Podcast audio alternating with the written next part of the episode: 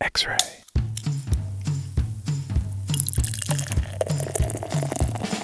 Welcome to the Beervana podcast. Hi, Jeff. Hey, Patrick. Here we are once again in North Portland at the studios of X Ray FM. Now you know you're, where you are. Now I know where I am. Once I venture out from the southeast, I have no idea. Uh, it's just a long way. That's all I know. Yeah.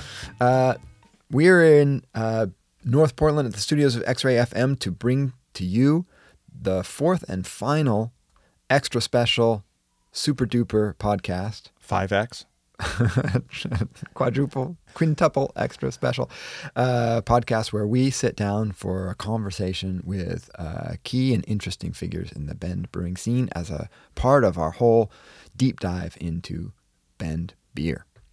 Excellent. So today we're going to talk to Paul Arney, founder, brewer, uh, spiritual guide of Ale Apothecary. I think that's a good way to describe him. yeah, so Ale Apothecary is probably about the smallest brewery we have visited. Yeah. It's uh, in uh, Bend, Oregon, as we talked about. Uh, Paul himself is a alumni of Deschutes Brewing. Yep. As all of these folks were, interestingly. Yeah, uh, it's amazing how uh, one uh, foundational brewery can then start an entire scene, and probably nowhere is it more apparent than in Bend, Oregon. Right. We should introduce ourselves. You are Jeff Alworth. we should introduce each other. We, you are Jeff Alworth. Uh, you are the author of many uh, many books, including the Beer Bible and the Widmer Way, uh, and uh, you will soon write the Beer Bible uh, Part Two, That's true. the New Testament. That's untrue. You are keep Pat- that keep that in mind. All right. I, I, I will I will definitely keep okay. keep that in mind. Um, I no, I won't. Uh, you are Patrick Emerson. You are a professor of economics at Oregon State University. Oh, got it right this time. Good. I did. Go Beavs. Uh, and across from us, of course, is Will Romy. Hi, Will. I will. All right. So uh, I think I think he said something, but we won't repeat it. It's terrible.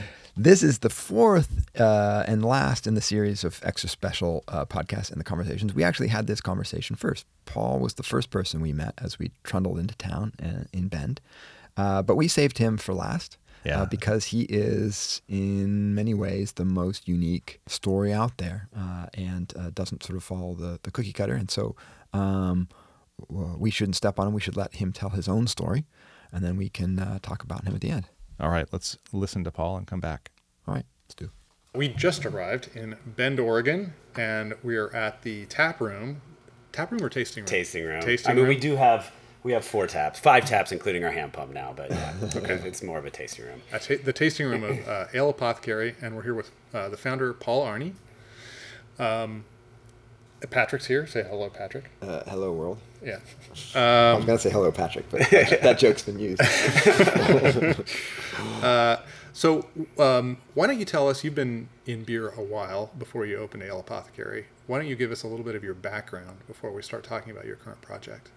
Sure. Yeah. I mean, uh, brewing beer is really the only thing that I have ever done professionally. Probably the only thing I really know how to do, uh, and is one of the main reasons that I I run a brewery. You know, it's like uh, you get older, and it's like limitations as far as um, where uh, where you can take these skills that you learn. They become more specialized, more specialized, and more specialized. You know, as time goes on.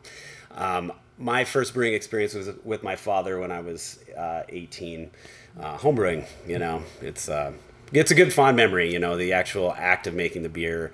Um, not so much drinking it, but the you know being with with dad, and he was trying to figure out he wasn't he wasn't a big time homebrewer or anything, um, but it was it was very enjoyable. And then um, I did what all um, uh, my siblings uh, and uh, many of my friends did at the time. We uh, we went through high school with the knowledge that we were going to college, uh, with no real thought of why. Um, and so I came out of college with a geology degree because I, I liked the outdoors. I liked uh, I liked um, learning about the the natural world, but trying to apply that to a job and a career was was not sitting well with me. Um, and so I was working in a coffee shop, and uh, this guy that would come in frequently uh, was a local brewer. Uh, his name was Tom Munoz, uh, Glacier Peak up in Everett, Washington. And he let me shadow him quite a bit, you know, and uh, he was he was very he gave me the connection to UC Davis and the brewing program down there, where a lot of my uh, science uh, transferred over, and I was able to sell my van and and put myself through brew school, um, which was great. It got my foot in the door, you know. But nowadays, um, when I meet and I talk with people in the industry, of course, if if if I could go back and do it over again, and if I would have known, I would have preferred to have started in the brewery and worked my way through, um, learning all the different things. Because coming in uh, in the brewing position with just an education, um, not only is it difficult to uh, kind of understand the nuts and bolts of how brew works, uh, but you're you're not the most favorite person either you know uh, you know but luckily i worked with a bunch of good guys who saw that i did indeed have some some values and uh, there was not it, it, there wasn't any antagonism about that at all but it was it was a learning curve for sure um, so i ended up getting a job at deschutes brewery in, in 1996 Okay, so that was the first brewery you started at. uh, yeah i did uh, i did um, a couple stints for free with friends. Like I had a friend up at Maritime Pacific. I worked there for a little bit. Um, another friend who was working at uh, Redhook. You know, just at the time when it's, you know, here I am a book learner besides my little homebrewing thing and anything I could do to to see the physical process and understand what it actually was meant to to brew professionally. You know. And how big was uh, Deschutes in 1996? Oh gosh, I mean, Was it still just the brew pub? No, no. Brewpub, uh, the the production plant opened in '93. Okay. Um, and at that point, we were. I mean, so we had the 50 barrel JV system, and I can't imagine it was any more than 30,000 barrels a year. You But know. still, that's a big system. Yeah, yeah, it was. It was. Yeah, exactly.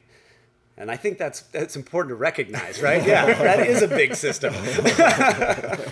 Yeah. you didn't start out a, on a five barrel system like a lot of brewers do. No, Yeah. no. And fortunately, you know, Deschutes had the pub with a you know the 12 barrel system, and and we got to do um, we got to do time over there as well. Yeah. Um, but I think for me, the uh, the early years, I had two stints at Deschutes Brewery, one 96 to 2002 ish, and then 2004 to 2011. My wife and I quit our jobs before we had kids and traveled, and um, you know, so I have a little break in there, and it, it's a very for me, it's very interesting to look back because it's it's like working at two totally different breweries. You know, there was those early years, which was like the the, the wild west of the craft brewing scene. You know, this 50 barrel JV system went totally manual. Everything was completely manual. You had to have two brewers on shift to do everything, and a lot of yelling down the stairs, and sliding down and running up, and you know, a lot of yelling. Um, but it was great, you know, and um, to me that that era encapsulated this uh, this idea of what I felt it meant to be a brewer. We were the shepherds of the beer, right? I mean, the the there was such a, a rapid growth uh, business, and there everybody was doing their best to do their jobs, but that there hadn't really been established like who is in charge of quality. Right. You know, because uh, it started out as a brew pub, and then they, they built a large brewery, and everybody's kind of doing the same thing, but it's at that point it's different, you know. And, and so in those years, the, the the brewers shouldered that, and we took a lot of pride in it, um, and it was great to work with tightly with this group of of brewers, determining that, and and you know it was it was something we talked about all the time. It was And then you came back. So what, what was it came like back when you came back? Well, you know, then we had a when I came back, we went from having the 50 barrel brew house, and basically when I came back, the uh, that 200 250 barrel Huppmann automated system was in. Um, Cellar had its own system, and they had problems talking to each other, but that was software stuff. Um, different brewmaster, you know, Larry was working at that time. Um, and the company had grown to the point where people did have uh, distinct responsibilities, and, and there was an organiza- organizational structure which um, really helps. You know, I mean, it helped uh, avoid a lot of conflicts I was used to in the in let's say the old brewery. You know, there was the old the old days. There was a lot of uh, there was a lot of confrontations. You know, not necessarily.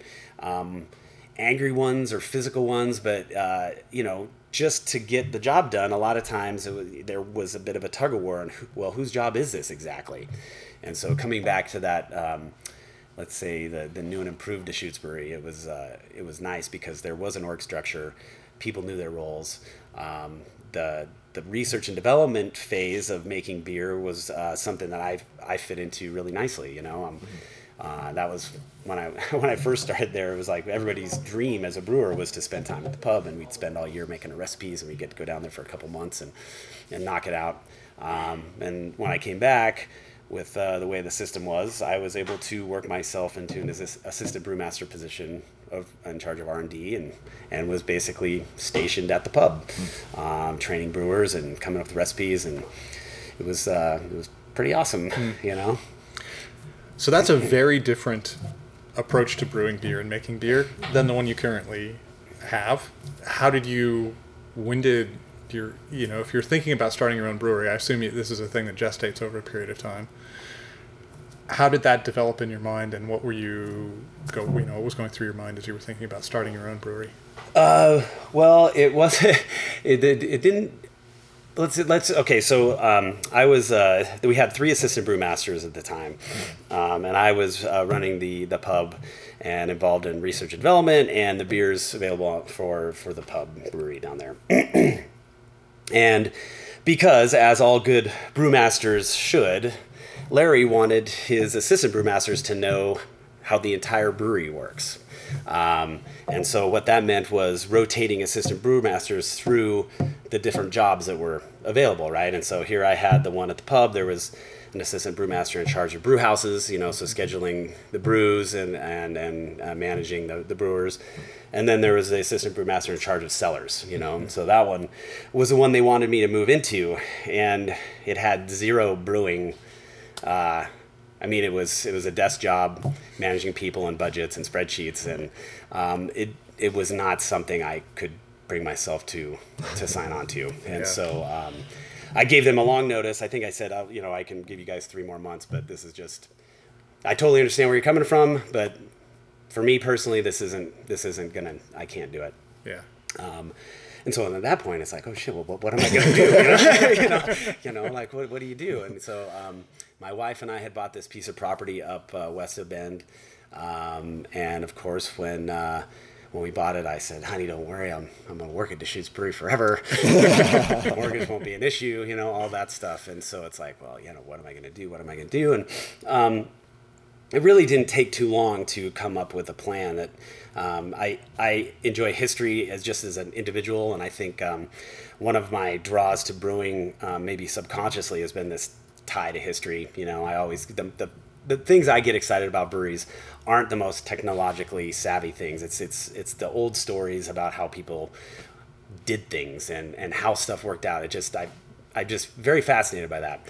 And so um, understanding that uh, you know through this research and development position at the brewery, um, the interests of, of people uh, with you know say you know at that time it was like the abyss and dissident and these special releases we were doing um, they were really picking up steam and um, understanding uh, the, barrels were something that people identified with and um, felt very passionate about barrels. You know, I mean, it, a lot of times it's just the, the whole idea of it, and people would see a barrel and they just, you know, I think that's built into our psyche as humans, right? Everything used to come in barrels, and so I don't know why, but everybody we just love barrels, you know. So it's like if I just take these things that um, excite me about beer, um, and I go back to beer's origins, you know, like if the the most traditional and the most uh, true thing I could do as a brewer to fall in the footsteps of previous brewers is to brew beer from a place, right? You, you have a limited supply of raw materials. Um, you have the uh, the place that supplies the water and, and the yeast and the, and the character of the beers, and then I've got my creative brewer's brain, right? Those are this is kind of what I this is my spiel now that I tell people. It's like this authenticity of production, right? It's like where the beer's made, what it's made of and and the process how it's made you know those those things are are something that that translate back in time right these all these styles we talk about didn't come out because people wanted to make a pale ale or they wanted to make an english bitter they had a limited supply right and they're doing their best they can to make something tasty um, and so that's i'm like well we've got this beautiful piece of property and you know hopefully there's a, a decent yeast in the air, you know, um, and we're in a in an area where uh, beer is is thought of pretty highly, you know. Right. So let's just go for it, because basically at that point it's like I'm going to just tie this to the property. I'm going to tie the, the brewery to the property, and if it works, we keep both, right? And if not, well, I gave it my best shot. You know, it's easy to say like like that now, right? You know, but um, Yeah. yeah. it was. Um, I I didn't really think about it too terribly long. It's like let's just do this because you know, my wife wanted to stay, and I didn't. I didn't feel like going and getting another brewing job at a at a brewery destined for growth was my thing, or getting another job at a pub. Like those are things that I'd I'd done, and so. Uh, so that's that's how I made the leap. I, I took my 401k that uh, you know a number of years at Deschutes had done me pretty well, and got a small loan from my dad, and then um, built everything else by hand. And really, the concept was uh, to to use barrels as much as possible. Like you know, like we uh, initially they were my mash tuns, uh, my fermenters, yeah, aging barrels, dry hop vessels, all that stuff. You know, and you know nowadays when when you guys see the brewery, right, you'll see that we have puncheons for dry hop barrels and the mash tun is actually a puncheon and we've got some plans to make a, a larger one out of wood but um, we're trying to stay true to to the original the original vision you know as much as possible So how do you translate that vision to consumers? How do they know? I mean, this is a beautiful space, and I love. By the way, I'm just transfixed of the giant pictures you have on the wall, which show the brewery, the brew house, and the brewing process. But how do you uh, how do you translate that uh, your vision to consumers? That's a very good question. uh, you know, and I mean, this tasting room we've had. This is our. Uh, we're just over two years old now, right? So the brewery's eight years old, and this is just two, and so this has been tremendously helpful, right? So we refer to this as our flowchart wall, you know. and the reason that I put it up like this was so um, our tasting room staff wouldn't be so burdened with because it is every time I feel like I'm, I'm talking to people it's just there's so much information Right. and what what's important to you might not be what's important to Jeff and Right. how do you do that and and honestly it's it's in a lot of ways I initially set this up to be like um, one of those destinations like if you go traveling without an itinerary and you're someplace and you're talking to people about okay i'm in this place i'm not from around here what do i do? Um, that people who end up here it's kind of like this oh my gosh i'd never never had any idea you know and um, early on in vision it's really dreamy to think like that right? And but to see it coming to fruition and like having it happen where a guy two blocks away comes in because his friend from canada wants a couple beers from this brewery in his town and Right. he's never heard of us. He walks in he's like okay um, i live two blocks away. How, how, how is it that you guys are here and i don't know about you? You know? And um, i don't know. Like we're trying to figure out how do we communicate direct with the people you know? Luckily you know the old internet is very helpful for that. Yeah. Right. people do a lot of talking. Um, this picture is of our ale club. And so uh, our first year it was about 100 people.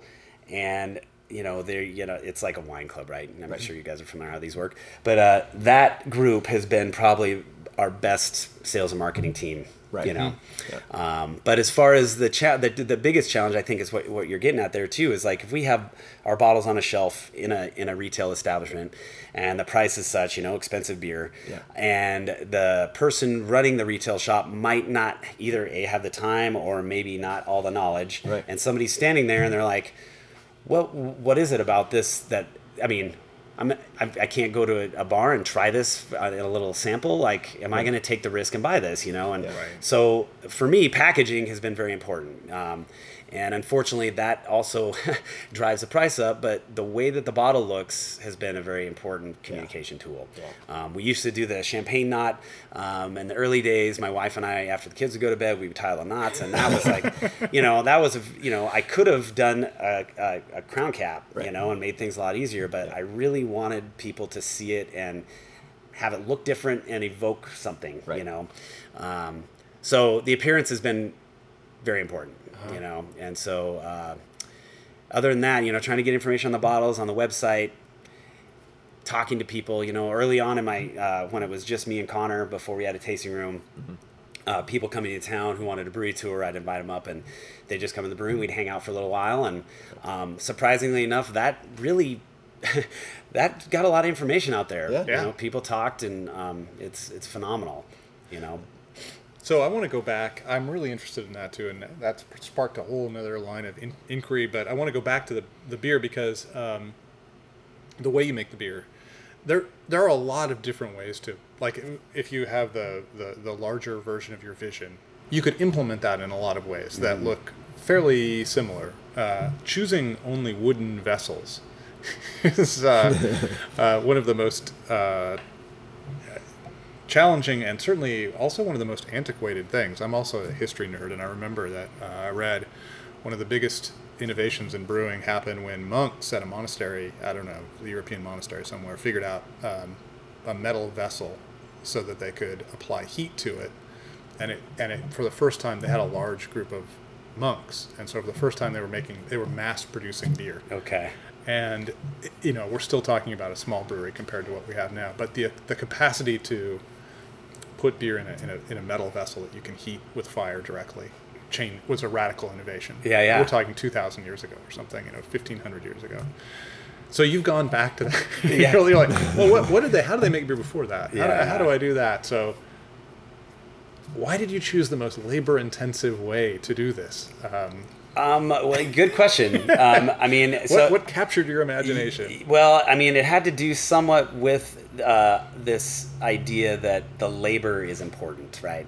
As a brewer, growing up as a brewer, um, I feel very strongly that the brewer's place in the brewery is it's almost equal to a raw material. Like the brewer can be a raw material, you know. And so working at these breweries where that brewer gets reduced to a, um, a shift or uh, a computer program is something that I really wanted to avoid in this, right? So because what I'm trying to, what I'm, you know, like uh, this challenge of making this um, this quote unquote high end product uh, that celebrates this history of the common man's beverage, right? There's here's another dichotomy, right? It's like it's I'm struggling through this, but the the goal was it's like you know with wine and with uh, cider and some of these other alcohols, it's more of an expression of the ground and and and this moment in time, beautiful. But you don't hear people talking about the vintner so much. Um, with breweries, people want to know the brewer. They, the brewer has a different relationship, and in my mind, I'm making that transition, and we have to be part of this process, right? And historically, it was that brewer's brain that kind of developed the process that made the beer. And so for me, uh, when this I was first putting this together, I was also very idealistic at that. I'm still pretty idealistic, but I didn't have anything to bump up against, right? And so I'm like, well, I am going to put governors into my brewery, right? I am not going to let this thing grow very fast. I'm going to make it a challenge. I'm going to and I'm going to take all the education that I have and try to do the right thing for the beer with as little infrastructure or capital investment as possible, right? So it takes me 40 hours to go from grinding grain to, to, to fermentation for the yeast, right? Where in a typical brewery you can get that in six, you know? And uh, this is overnight, two different overnight rests and all that, which means that if we really want to brew a lot of beer, that's a challenge. That's it, you know, like Yeah. the only real way to do that is get larger vessels. I can't. I'm not going to be just having 24 hour. It's just not part of the deal. Um, and so there's a lot of these little growth governors built in, and um, part of the whole thing with wood was uh, also the fact that they harbor microbial growth, right? Uh, these microbes, and so I, I want these vessels to be living, right? They're trying to communicate to people that we could take even even if I could make the same exact beer out of my brew house all the time, as soon as we put them in two different barrels, they're going to be different, Right. right there. And so like, why not start that earlier? You know, why don't we just try and you know because um, I think this this is you know I've been fielding a lot of questions about uh, lambic breweries and our brewery and how we do things differently. And you know, this lambic is all about blending, and that's like this final stage they're doing. Where we, in my opinion, what I'm trying to do is I'm trying to start really heavy on the front end, and then trying to just get this thing moving in a direction. And based on the the effort that we put in early on, allow that thing to come to fruition and be its own deal at the end. We're, we're trying to avoid blending.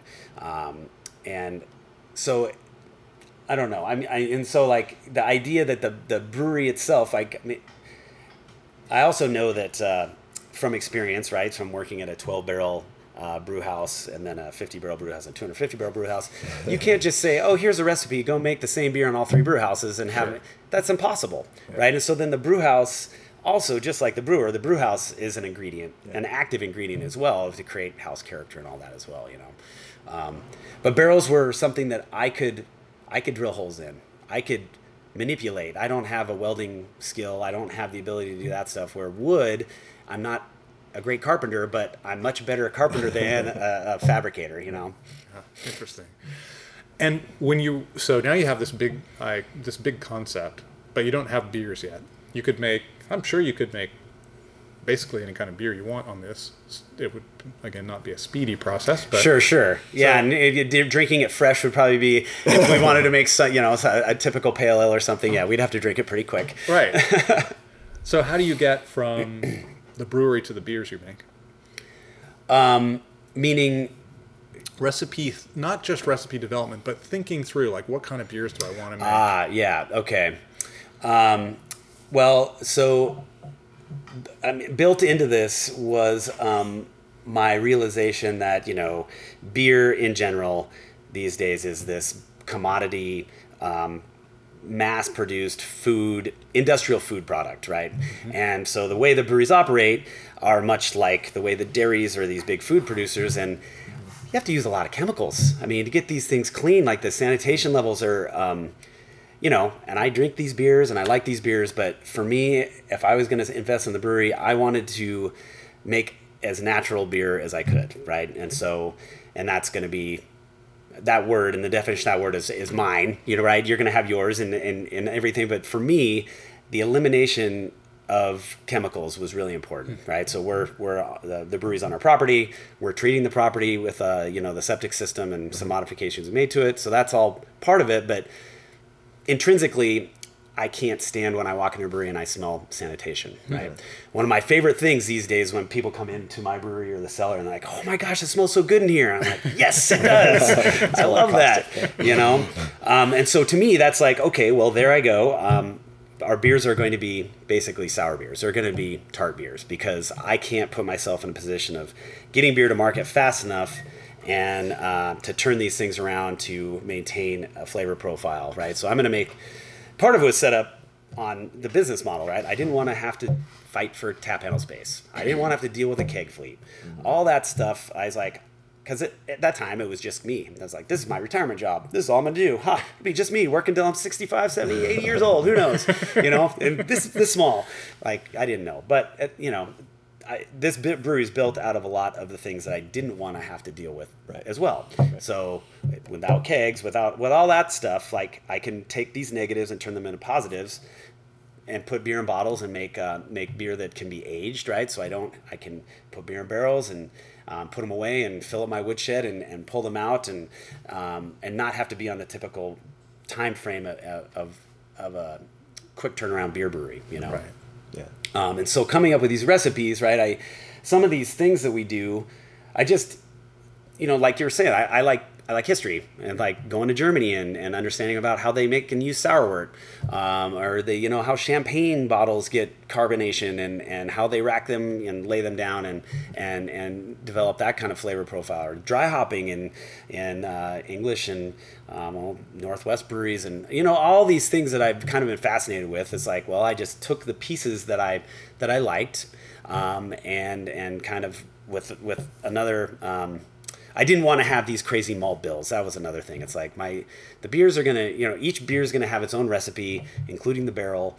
Um, but the the malt bills are gonna be simple. It's like we're not gonna have like 6.3 pounds of this and 9.7 pounds of this. It's going to be like one bag of this, four bags of that, and you know, like, and by and large, I've stuck to that. It's like uh, Seth up here at Mecca Grade makes really, really good base malts that add a lot of character. So I can I can use just you know his Pelton and, and some uh, and some wheat or his Venora and a little bit of rye. You know, it's like it's. Uh, the malt component is very important, but also I have to remember that these acid um, tart beers are also going to cut through a lot of that as well. Right. You know. Yeah. Um, and so I guess early on to uh, you know like I was only going to make one beer, right? So Sahalie, the first beer that we made, was going to be the only beer I made. It's like, oh, but it's 2011. How do you differentiate yourself from all the other breweries? and for people who don't know your beer, describe it. Uh, it's about a 10% uh, golden wild ale uh, that's been dry hopped at barrel aged for over a year. So it's got a lot of um, citrus, like a lemon zest, lemon pith, um, and with a little bit of uh, funkiness from the. Uh, um, you know, from our open fermentation, and then uh, when it's bottle conditioned with honey, you have this nice soft carbonation um, with a little residue of the honey flavor. It is nice; it balances it out. Um, so yeah, the uh, Sahalie, because Orval at that time was very, it was like it's my it's one of my pinnacle beers, you know, and it's like the beer's available in the bottle. It tastes great fresh. You can age it. You know, it's got hops in there. You know, prominent hops, but it, you age it, and the beer changes. It's not available in draft. They don't make Orval Light. They don't make whatever. They make one thing, and it's like, oh, You know, so for a while there, I was like, we're going to be the Orval of all of America. You know, that's that's my motto. Like we're going to just You're gonna shoot shoot high. shoot high, right? Yeah, exactly. But you know, so then when I do finally have the first batch ready, and you go out to uh, to sell the beer, and you walk in and you're telling people your story, and the guy's sitting at his desk doing stuff. He says, "Sounds great. Give me one case of everything you make." Right. Like, I make one. okay, then I'll take one. You know, it's like, and it doesn't really bode well for creativity, and you know, so that that quickly, you know, became not what I was doing. But for a while there, that was it. So Sahalie was it. It was like I wanted to make kind of like, you know, like in Belgium when you think about their classic beers, it's like um, I wanted to be very simple, um, but have as much house character as possible. You know, and also at the time these high alcohol thing like. Uh, it seems that the, the brewing industry or the brewing consumer is able to uh, accept the fact that some of these beers are expensive and high quality and low alcohol, which at the time I was not. I had too many friends who were like, "Dude, come on! I mean, if you're going to be spending a lot of money on it, you better have a lot of alcohol, right?" Right. So it's like, okay, you know, so that became another component of the beers we make. You know, generally they're higher alcohol than than more of these other sour beers too. Yeah, that that does make a lot of sense given the price point. Mm-hmm. It's weird how people think that way, but they do. Yeah, and I think honestly, it, it helps us with aging too. You know, I think it's a better, better for our, our people who like to lay the beer down for a while. Right. So I have a, a slightly uh, tangential question, but I'm interested because uh, I have a younger brother who went to the Davis, did, did, did the Davis brewing program. He's no longer in the industry after graduating to being a a uh, reader of a computer screen. He decided. uh, but it's the juxtaposition between what uh, I understand as the Dave, very scientific Davis program and you doing a very traditional brew house. Like, uh, how, how do you experience? Is it? Do you find your academic training helpful anymore, or how does it? I don't. I mean, honestly, uh, the the academic training for me was a lot of language. Right? How do these? How do we talk in this industry? Right. Um, and uh, you know, having resources as far as books and people that I can go to in times of questions. But um, when I started at Deschutes, I think you know back in, back then when anybody would leave, though any brewer would leave, there was a shrine we had up in the corner, you know, and people would put their little thing. Oh, that was what so and so left or whatever. And when I left, I put my my diploma from UC Davis up there because I was like, the real training happens at the brewery. And honestly, I don't. I mean, that got me. They got me in the door. Yeah. Um, but I, you know, part of me feels that, uh, you know, like with food, it's like you can go really far with the science for, for certain reasons, but Right. to me, the magic isn't in the science. You know. No, I think he feels very similarly. The other thing that he felt is a lack of business training. Yeah. And so Yeah. uh, he, you know, he had considered doing what you, well, not exactly what you do, but trying to start his own brewery. But he felt very unprepared that way. yeah. Um, so how did, how is it that did, did you have a business plan before you started? no. Just see the We're still working on the business plan. yeah, I know, and I'm glad that we can all laugh about this. Right? yeah, it Could have yeah. ended very differently. It could have been very differently. I mean, I think one thing that really helped was early on, um, my responsibilities were very little. Like my wife uh, went back to work. She had not been working um, and taking care of the kids at home. Um, she went back and got a decent job. Um, and so for that first year, because I had my 401k and we were building it up at our property, you know, it and I was doing a lot of the work. It wasn't like I had a huge financial burden. Um, you know, last year, the year, you know, the last two years when we've kind of fully fleshed out the, our employees and and having you know two spots downtown. I mean, it looks like one, but it's two separate spots down here. Right. You know, that's where it's like the pressure kind of gets put on you to be like, we got to know what we're doing. You know. In a way that we didn't before, Right. and so that's why we two three weeks ago we've just launched our 375 ml bottles, um, because um, as you guys probably know, uh, these days the large format bottles, which was all we did, we didn't do any K. Everything went in the 750s. When we're getting feedback that it's like it's it's not just us, it's just as a huge uh, industrial thing. Those 22s and 750s just aren't moving anymore Yeah. Like okay what do we do you know right, yeah. but um, it's been a really good exercise because it's like what what is it that we do and how far are we willing to stray from our, my original idea how do we keep the most in, important things you know Right. Right. but accepting market realities. Yeah, right. Yeah. Yeah. Uh, I also wanted to ask you about the name. Oh, sure. Yes, of course. Yeah, that's very important. So, um, my dad, grandpa, and great grandpa were all druggists. Okay. Um, and it's kind of funny because my mom's dad and grandpa are on her side, obviously, but then my dad was a pharmacist as well. So my mom, who came from a line of two pharmacists, married a pharmacist. It's really odd, but um, the word the word means the, the like the it was um, kind of um, attached to the the the compounding chemist, right, back in the medieval times. But the actual word, the root of that word means shopkeeper. And it was very important to me because that was why I chose that. It's like, if, to me, these guys that I knew um, and respected, uh, their community would come in their doors and they would be behind the counter Right. and they would have a certain amount of knowledge that they could share and, um, and, and be the face of their company. They were all, you know, they were all community members. Um, and so here I was used to being in breweries that are kind of more market face you know like you don't you don't Right. see the the inner workings of the people behind it and so that's that's kind of that's why he's using using blatantly stealing my family's history and applying it for my own selfish purposes I know? don't think it's theft if it's in the family. Right. Oh, good. Perfect. Yeah. well, I'll tell you, the first couple years, um, it was tough because we couldn't even put our name on the bottle, right? So the, the TTB wouldn't allow me to use the word apothecary on the bottle because they were concerned that uh, people would think it was medicine or it would be confusing, right? And so luckily that guy retired, and then we got someone with a little more common sense in there, and we're now able to put our name on there, and which has been very helpful too. Yeah. Boy, yeah. Um, I would imagine that's a Yeah. useful thing. Yeah. Uh, you do some cool, uh, unusual beers like your Sati, which um, is fascinating. Would you talk a little bit about why you started that and how you make that? Yeah, sure. So um, we, we call it uh, sahati because Yes. it's not a traditional sahti as such. Um, the original Kuurna is, is right there in the corner. Oh, cool. Um, and so early on, talking to people, and I mean, this goes back to that initial question you guys were asking. It's like, how do you communicate this stuff? Like, um, and so I found myself often people would ask me a question about my brewery, and I'm trying to tell them they're like, "Oh, you're a farmhouse brewery," you know, just kind of this off. Okay, I know what you are. You're in this category. You're a farmhouse brewery, and that would kind of frustrate me because it's like we're not on a farm, Right.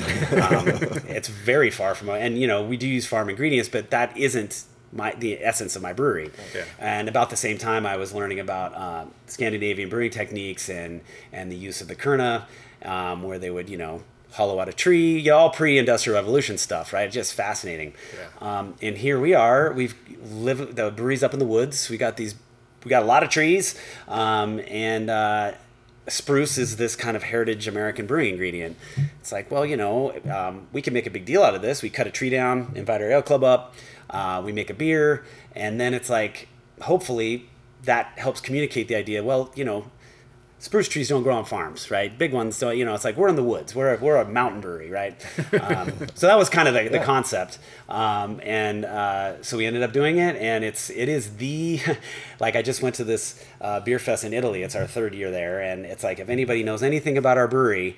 They're like, oh, you're the guy that brews in the tree. You know, it's like the best marketing thing I could have ever done. You know, and it's it's been interesting because it, it's it's very difficult to do. And when we got our um, copper kettle, um, we outgrew the log. Uh-huh. And at that point, oh, we're just going to get a bigger log and make another Kuurna. Yeah. Which we ended up finding, and getting it up to the brewery property was a challenge. And, and we've been working on it for years. So you guys will see when we come up there. Okay. Um, but I think we're going to use it as a coolship, not as a Kuurna, because uh, we need we need you know again more marketing. We need a coolship. Like people, it's the same thing. It's like, oh, do you make spontaneous beer? Yeah, about half our some of our beer is spontaneous, some of it's this hybrid thing. Or do you have a coolship? Well, no. And then they, they turn off. It's like, well, you know, maybe I should just say yes. Open barrels are coolships, you know, right. and that's what we. Mean. But um, what I've decided to do is we're going to try to use this giant tree as a coolship because yeah, we have a coolship. Check it out. You know, whoa, there's a coolship in the the tree. coolest coolship Yeah, you've ever seen. you know. So there's that going on, but um, And that'll be just microbiologically, it'll be fast. Right. Yeah. Right. wow, a wooden coolship. Yeah. Okay. Yeah, exactly. Like, oh, geez. you know, why do I make things so difficult? I don't know. I don't know. I'm, it's inspiring. I think it's a great idea. I'm super fascinated. By Great. It. So Yeah. yeah. we'll have to see. On the right track then. We'll come back in a couple of years and find out what's what happened with that. Yeah. Well, with uh, with uh, the you know the old Kuurna, and we what we've been doing now is we just because uh, the mash tun is a puncheon with a stainless steel false bottom on it, and so now we just uh, we just take the the tree parts and, and mash it in there, and we get essentially the same thing. You know. Yeah. And so that's what we're doing, and.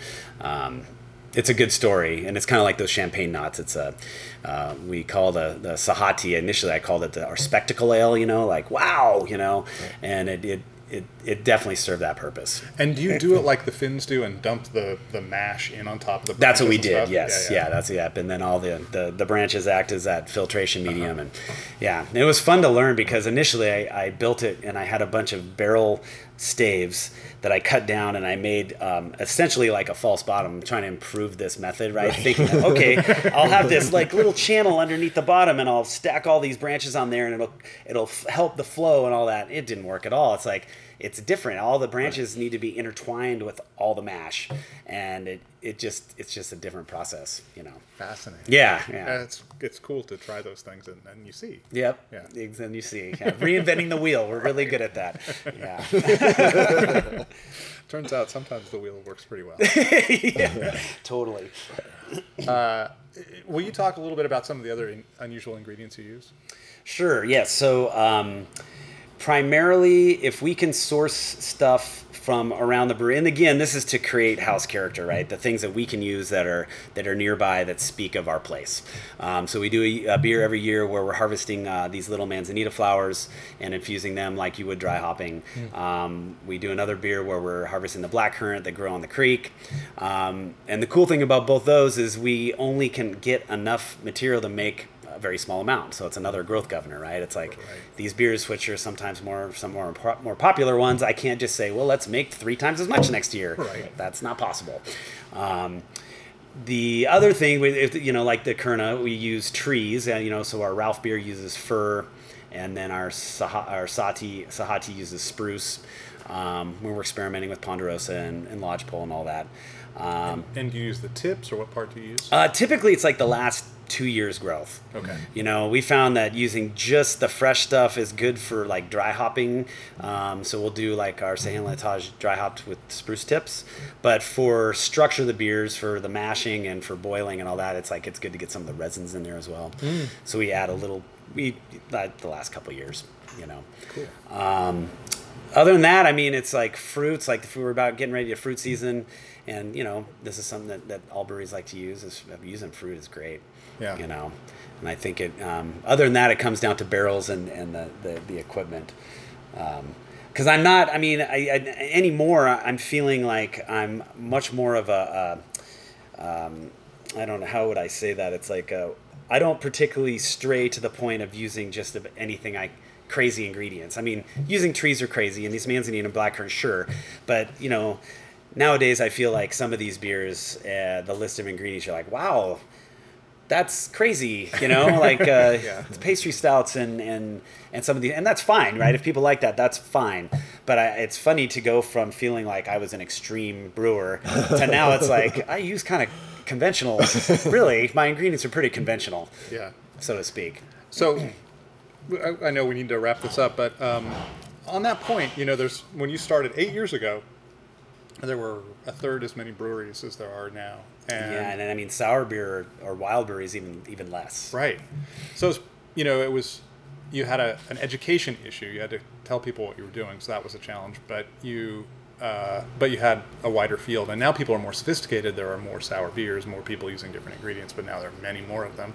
So, how has that changed how you do business, and is that, is that something you've noticed in? Yeah, yeah, yeah. No, it's real. It's it's real for sure. I mean, that's why we're going to smaller bottles. Uh-huh. Um, that's why we're bringing these uh, what we're calling our um, young beers, our our quick beers, six to nine month beers. You know, um, that aren't essentially sour. They're more farmhouse driven or style based. You know, we have a braggot and we've got a farmhouse, and we're worried, we did this lager. We've got a puncheon over there with uh, cooling coils in us. we can ferment lager in a barrel in a puncheon, and then package it with our house yeast to get this kind of hybrid beer. Cool. But those are things that we're all able to to, to fit in this. We're calling it a universal, our, our universal series. Um, but beers that that are style based and uh, still have locally sourced ingredients, still made in our process, but we're able to turn them around a little faster. Um, the biggest challenge I think is capturing people's attention, right? And so like these days, uh, you know, I'm hearing other breweries and they're like, oh, we just try to get out as many, you know, special releases as possible, new release every week, you know, and we don't, we can't do that. Yeah. So uh, we're trying to build in as much content as we can, so we get people in here to try to give them as much about what we're about, you know. Yeah. Um, but yeah, I, it's it's a challenge for sure. I mean, our brewery isn't. Uh, we're not on. Uh, we're not on a massive growth plan, but at the same time, we need to work to not be flat either. Right. You know. Right.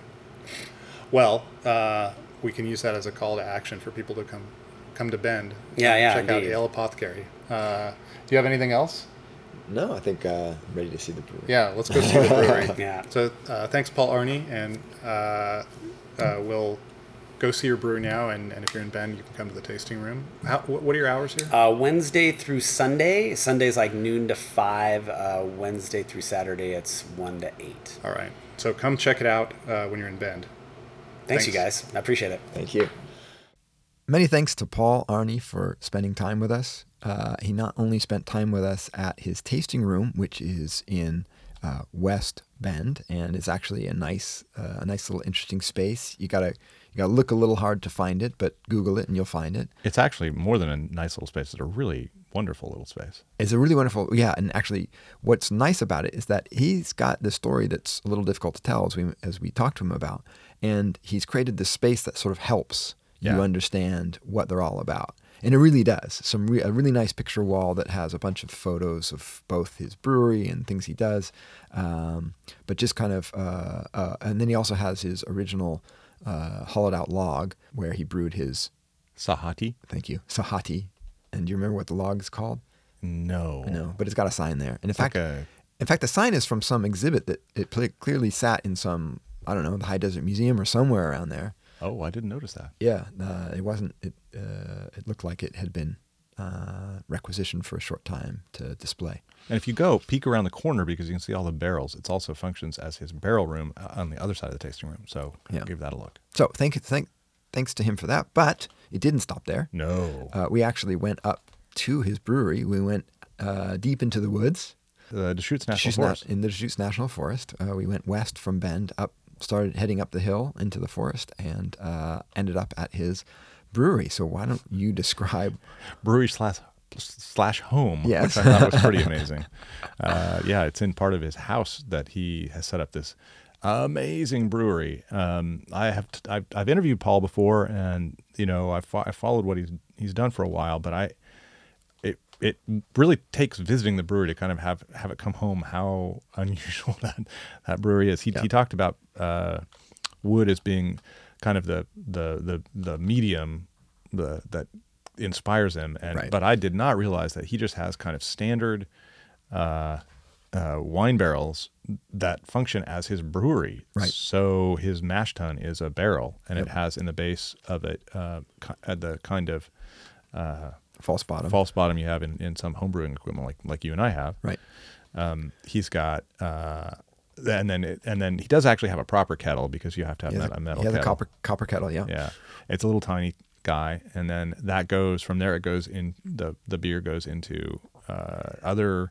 Oh, and I should and I should say that he he does these crazy long mashes. He does overnight mashes, Right. in his in his wood, uh, which of course he's using the same mash tun over and over again, and you're mashing into it, so you're really inviting a lot of microbial activity. Right. So that's where that starts, and then. Um, of course, it gets boiled, so it doesn't, it doesn't stay alive when it's in the kettle. But um, then it goes into more wood where it's primary fermented, and that is all before it goes into the final wood where it is, uh, you know, ripens and ages and, and all that. And that that actually happens on the other side of the wall, the tasting room. So that's the cool final piece to look at. But it's he's, Right. he, he he described, I think, in the the interview how long it took him to make a batch of beer, but it it really doesn't come home how crazy hands on it is until you're there and you just look around that little tiny space and see Uh, you know, he doesn't. That it's the smallest brewery I've ever seen. It's barely above a homebrew scale. Yeah, yeah, it's it's that's right.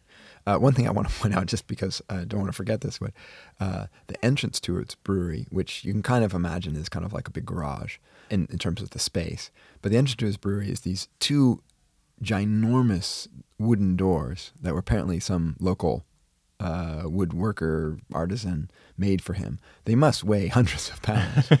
when you pull them open, it feels like entering a castle. Yeah, they're really cool. They they're they put you in a mood of Yeah, kind of place you're walking about into. to say, yeah, it's very evocative. They kind of put you in this and sort of take you back in time almost. Yeah. Uh, and that's kind of what he's trying to trying to do is sort of, as you mentioned, get back to the I can't remember exactly the words he used, but sort of the roots of brewing, or you know, just go back to sort of the what what he considers essential. Uh, and then uh, next door, he's got this um, this big hollowed out log uh, that he's going to use as a coolship.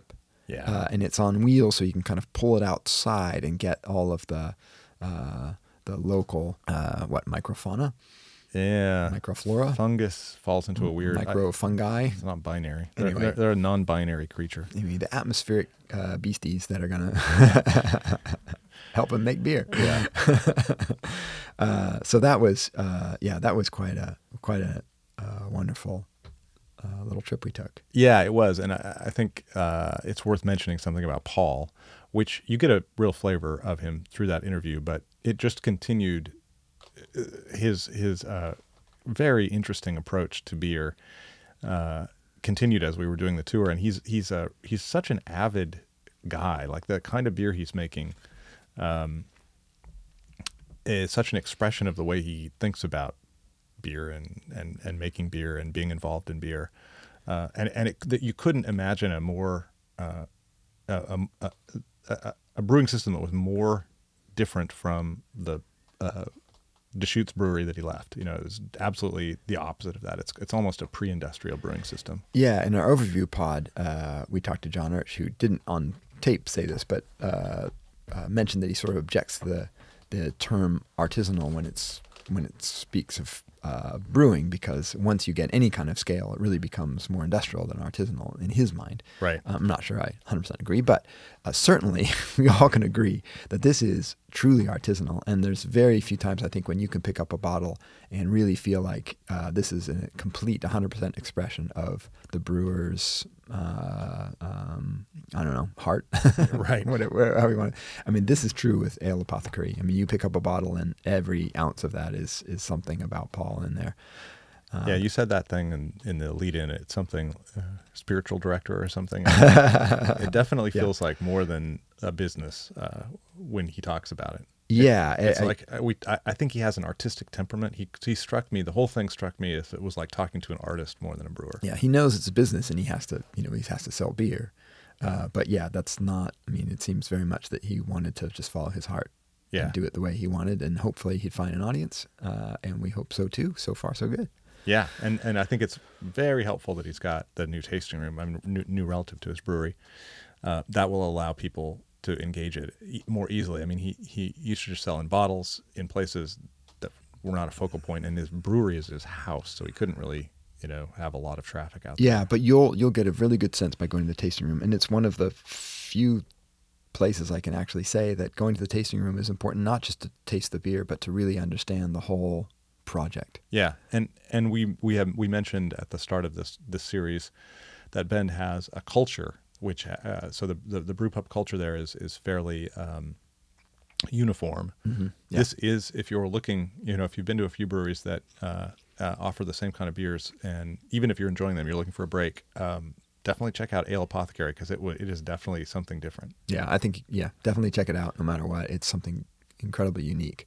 Uh, uh, it's definitely worth the trip. Yeah, And it's yeah. not, It's, know- I mean, it's. I, I would say it's one. It should be one of your. If you if you have three stops, you should put it on on your list. It's just. It's so interesting. Yeah. Uh, you. It's a. It's basically a must see. You got to go there. Absolutely. Okay, well, uh, once again, thanks, Paul, for spending time with us uh, and uh, being so gracious a host and bringing us up to the mountains. Yes, thank Uh, That was really fun. So, a few words about going out. A few words about going out. Uh, so, if you're of. going out, you should have shoes. um, if it's raining, bring an umbrella. Uh, all right, let's try again.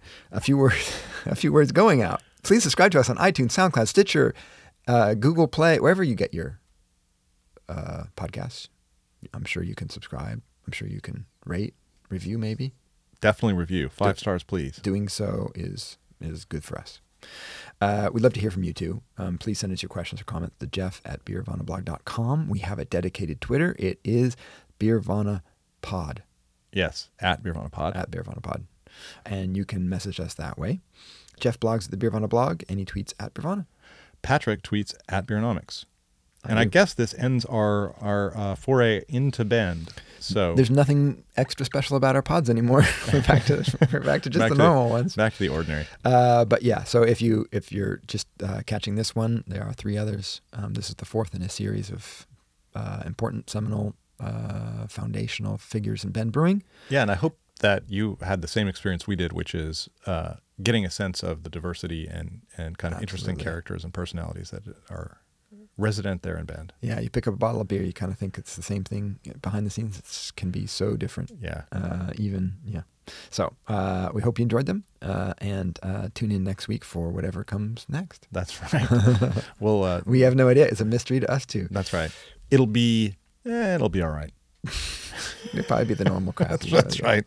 Back to the normal crowd. All right, maybe this time, maybe next week we'll have beer again. I hope so because I'm getting thirsty. yeah, yeah. Starting to get thirsty again. All right, we have no beer, so I'll just say uh, farewell to you, Jeff. Until next week. Until next week. All right. See you, Patrick. Bye.